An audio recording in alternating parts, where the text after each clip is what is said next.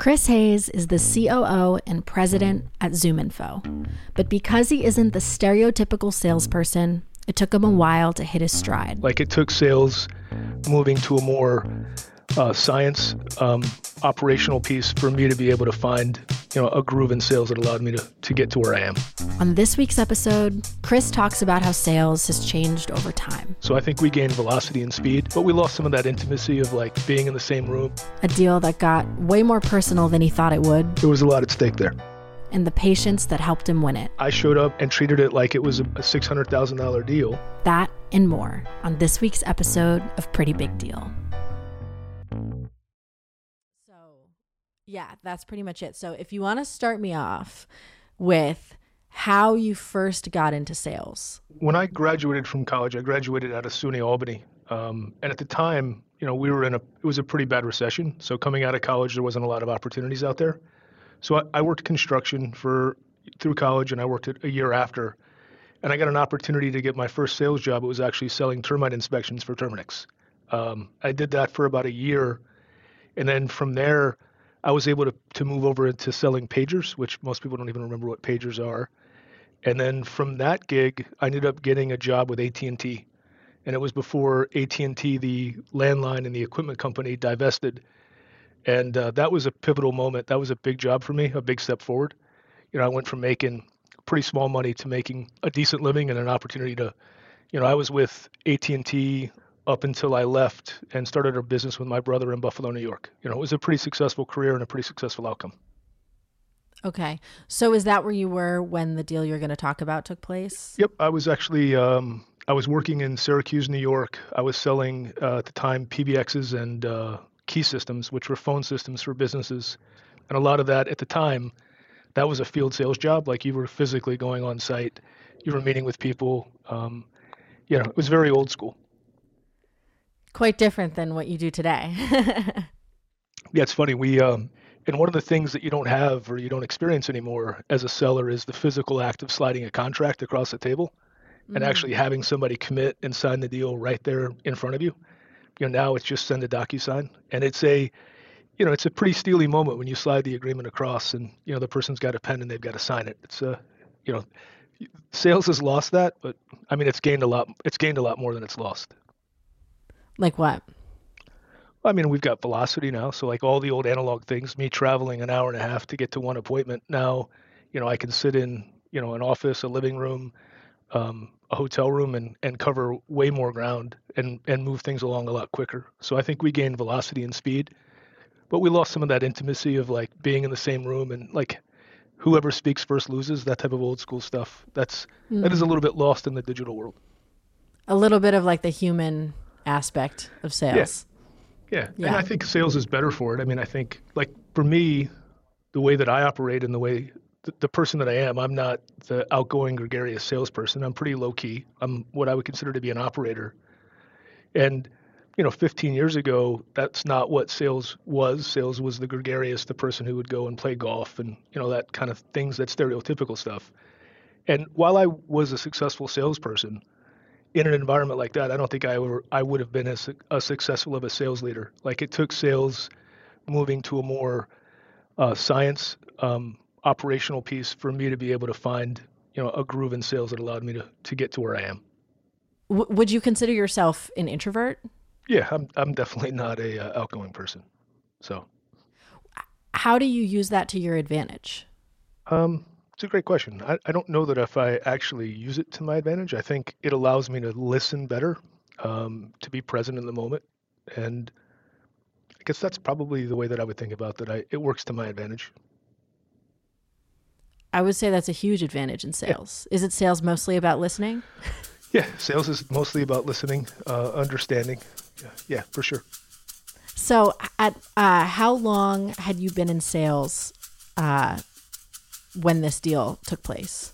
It, it was about five years. I mean, five years at the Lucent AT and T uh, gig, and before that, you know, three more years in sales. So total of eight years. Okay, so tell me what happened. Yeah, it's an it's an you know it's an interesting story because of the outcome here. Um, well, an in, a lead came in for a company in Syracuse, New York called Syracuse Supply, And you know, I got the opportunity to go in and talk to the CIO there, you know, Pat Franz, and talked to her about what she was trying to do. And at the time, they think I had about 15 branches. So being able to connect all of those locations and, and allow them to have a better communication vehicle, both more efficient and more cost effective, was ultimately her vision. And, you know, I, I was fortunate enough to be technical enough to hold up and have that conversation with her. You know, there was a new technology, it was called Frame Relay at the time. It's actually come and gone, but then it was pretty cutting edge.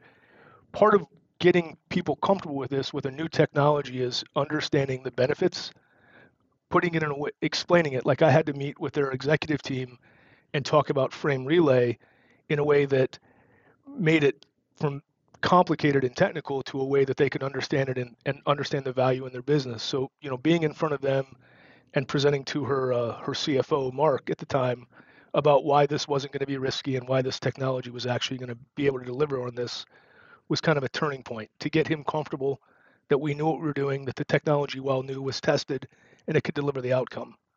That was a turning point in the transaction. Were you nervous? I'm always nervous. Really? Yeah, always. You're not always Still nervous? today? Every day.